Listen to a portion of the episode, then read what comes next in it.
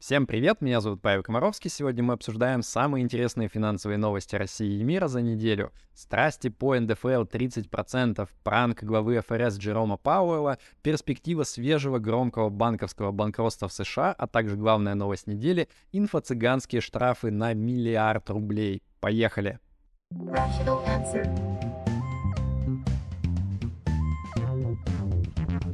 Rational answer. Главная марафоноводка России Елена Блиновская признала вину в уклонении от уплаты налогов в размере 918 миллионов рублей. А, но сначала давайте по порядку. В России блогеры вообще могут э, регистрироваться как самозанятые, и пока они зарабатывают меньше 2 миллионов 400 тысяч рублей, а, могут платить всего лишь 4-6% с дохода. А потом они, э, блогеры побольше с доходами до 188 миллионов рублей, они уже могут открывать ИП и тоже платить всего 6% от выручки. Но вот когда ты превышаешь этот лимит, ты автоматически переходишь на а, общую систему налогообложения, так называемую, со всеми сопутствующими а, напастями, типа вот а, налога 15% с прибыли, и дополнительно еще и НДС надо платить. А, как видите, получается гораздо больше. Поэтому, судя по всему, у некоторых блогеров, особо вот успешных и популярных, родилась идея, которая превысили вот этот порог, что типа давайте-ка регистрировать кучу разных ИП на разных людей и делить выручку между ними, чтобы платить в 5 раз меньше налогов. С, как говорится, смекавочка. И когда налоговая посмотрела на все это, у нее тоже родилась идея, что типа, ребята, классно придумали, но давайте-ка мы тоже сделаем отдельный специальный отдел, который будет заниматься как раз-таки такими популярными и богатенькими блогерами, тыкать в них палочкой и собирать недоуплоченное, так сказать. А, сначала претензии в пару сотен миллионов рублей в прошлом году предъявили Саше Митрошиной. А, в начале этого года под раздачу попала блогер Лерчик, тоже на 300 миллионов рублей уже. И, э, наконец, вот на прошлой неделе предъявили обвинение Елене Блиновской, королеве инфо-цыганства, ну или там инфобизнеса, кто как смотрит российского. Uh, у нее есть такие известные курсы, точнее инфопродукты, как марафон желаний, uh, расширение финансового сознания, дерзость быть собой и игра «Путь желаний». В общем, Елену Блиновскую, ей, значит, насчитали уклонение от уплаты налогов в размере аж почти что миллиард рублей — и арестовали ее на границе с Белоруссией, куда она пыталась выехать на арендованной тачке прямо в тапочках. А позже, кстати, сказали, ну, адвокат сказал, что она так ехала в таком виде на бизнес-встречу какую-то, но, если честно, выглядит не очень похоже. А в Твиттере уже шутят, что вот, а, типа, знаете, почему Блиновская не смогла покинуть Россию и добраться до Беларуси? Потому что она забыла Беларусь нанести на свою карту желаний. А, надо отметить, что за уклонение от уплаты налогов в особо крупном размере, то есть э, более 4,5 миллионов рублей за 3 года, полагается уголовная ответственность до 3 лет заключения. А в дополнение, кстати, всем блогерам еще и шьют отмывание преступно полученных доходов. Там вообще срок до 7 лет заключения. А, но судя по тому, что Блиновская, как я сказал вначале, полностью признала свою вину в первый же день, возможно, они там сразу как-то договорились, что вот ее сажать не будут физически, может быть, дадут условный срок и взыщут все штрафы, пени и так далее в полном размере. В общем, хочу сказать, уважаемые блогеры, платите все налоги целиком. Долгосрочно это будет, наверное, гораздо более выгодно, даже если у вас в кармане есть вселенная, которая все ваши желания исполняет быстро и точно. В июле 2022 года Минфин выкатывал законопроект, который предусматривал то, что вот все, кто уехал из России, но при этом продолжает работать на российскую компанию, должны были бы платить 30% НДФЛ. А сейчас, кстати, это не так. Э, вот сошлюсь на мою статью, которую я выпустил не так давно. Там как раз объясняется, что если вы уже не налоговый резидент России, при этом продолжаете работать на российскую компанию по дистанционному трудовому договору, где указано место выполнения работы за рубежом, так вот в этом случае НДФЛ вообще никакой внутри России платить не надо. В общем, тогда этот законопроект быстро отозвали, а вот сейчас он сделал камбэк. 24 э, апреля в Думу была внесена новая его версия, и просто во всех интернет-изданиях запестрели заголовки про то, что вот Наташа, просыпайся, э, вообще всех хотят заставить, вообще всех платить 30%, кто уехал из России.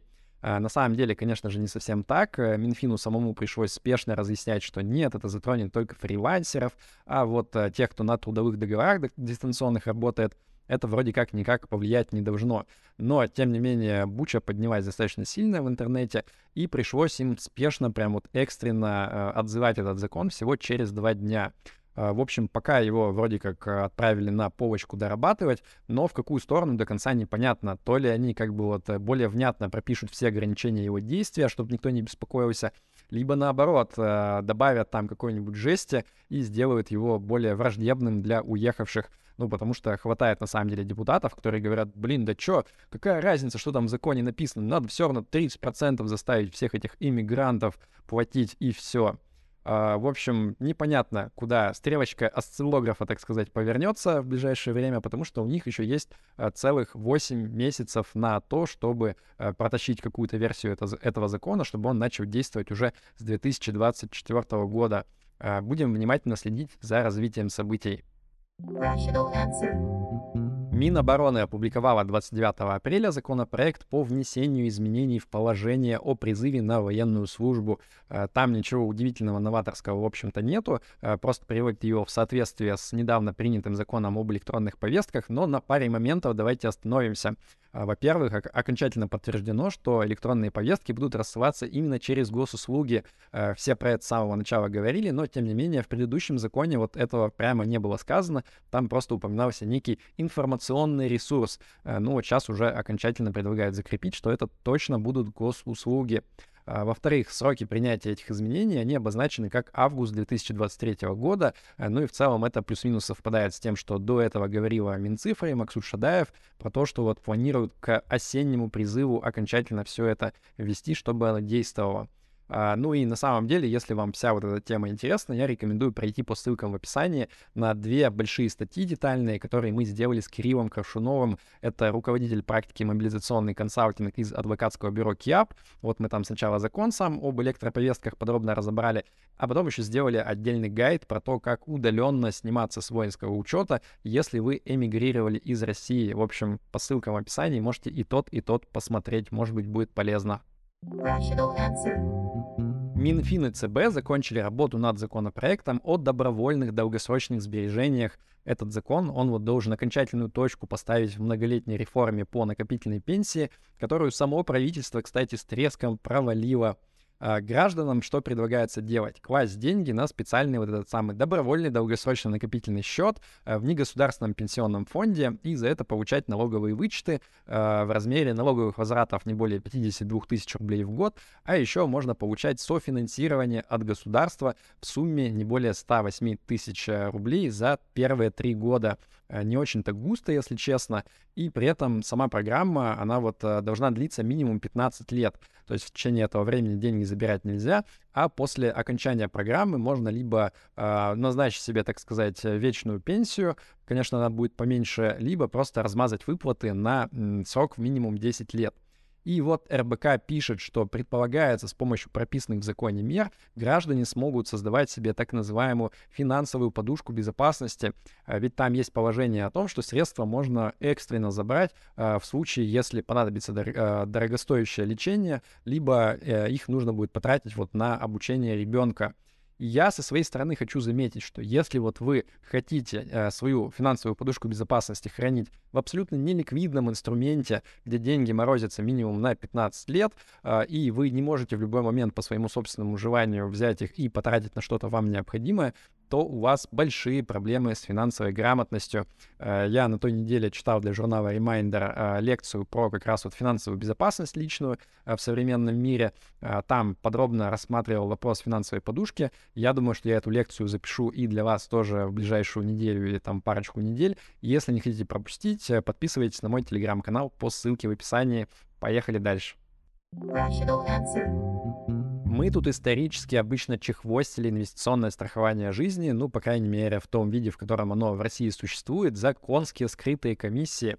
А вот тут ЦБ хочет внедрить новацию, которая внезапно прибавит плюсиков как раз этому виду а, инвестиций через страховки. Значит, что хотят? А, заставить страховщиков выплачивать премии даже в том случае, если вот а, активы, находящиеся внутри инвестиционной страховки, они оказались заморожены из-за каких-нибудь там санкций звучит на самом деле неплохо для инвесторов. А, мелочь, но приятно, как говорится. Спасибо, Эльвира Сахибзадовна, за то, что заботитесь об интересах застрахованных. Владимир Путин подписал закон, согласно которому российские активы европейских энергетических компаний Fortum и Uniper переходят под внешнее, то есть российское управление.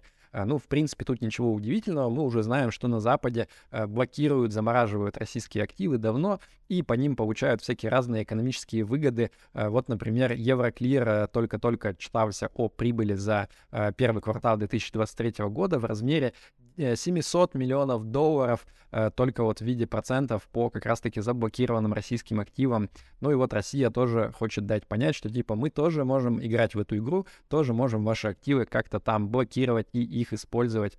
Можно даже сказать, что происходит э, круговорот цап-царапов в природе.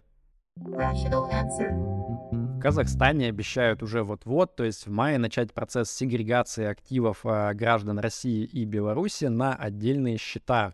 Э, при этом так настоятельно сделать просят европейские депозитарии Евроклир, Clearstream. Э, ну и, соответственно, речь идет вот именно про активы у казахстанских брокеров, которые в цепочке владения имеют эти самые заведения Евроклир, Clearstream. Э, зачем заводить всех граждан конкретных стран в отдельный загончик? Ну, тут секрета никакого нету. Понятно, это делают для того, чтобы вот в случае чего, если понадобится, можно было одним вот щелчком э, ввести санкции против них и все это заблокировать к чертям, э, соответственно, не трогая никаких других клиентов. Но это не значит, что это обязательно так произойдет. Э, но с другой стороны, подумали европейские ребята, неплохо бы иметь такую возможность на всякий случай, потому что многие российские инвесторы как раз-таки, они вот сейчас, не имея возможности изнутри России нормально инвестировать на международном рынке, они пытаются это сделать через, например, Казахстан тот же самый. Ну и вот э, готовят возможный плацдарм для того, чтобы эту возможность легко прикрыть. Rational answer. Ранкеры Вован и Лексус поговорили под видом Зеленского с главой Федрезерва США Джеромом Пауэллом, и сам ФРС уже это подтвердил официально. При этом э, мистер Пауэлл, он ничего шокирующего там сильно не сказал, отделался в основном общими фразами, ну, разве что признался, что типа вот Эльвиру Сахибзадану Набиулину считают они красавчиком, э, и всем Федрезервам девятся, типа как вот ей ловко удается нивелировать последствия санкций, но это вроде уже ни для кого особо сильно не секрет. Я вот думаю, э, хз, может быть, мне тоже позвонить Джерому Пауэллу, может быть, он и мне интервью согласится тоже дать. Что думаете? Есть старая инвесторская пословица, которая звучит так. Как акция упала на 95%? Она сначала упала на 90%, а потом еще на 50%. Э, и шутка здесь в том, что многие люди, когда смотрят на график э, котировок акций какой-нибудь, э, которая упала как раз на 90%, они думают, ну блин, это же классная покупка, оставшийся потенциал падения в 10%, ну это ерунда, а вот зато потенциал роста вверх, ого-го. Ну и это, конечно же, ошибка, потому что по какой цене бы вы ни покупали, в любом случае потенциал дальнейшего падения, он может быть длинным, бодрым и достаточно больным.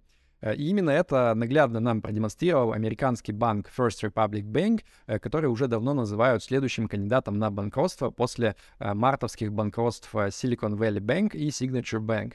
Так вот, на волне тех событий с SVB акции First Republic Bank, они как раз упали на 90%, а на прошлой неделе они и еще на дополнительные 80% до упали. И причиной нового падения стало раскрытие банком того, что за первый квартал 2023 года отток депозитов составил примерно 40%.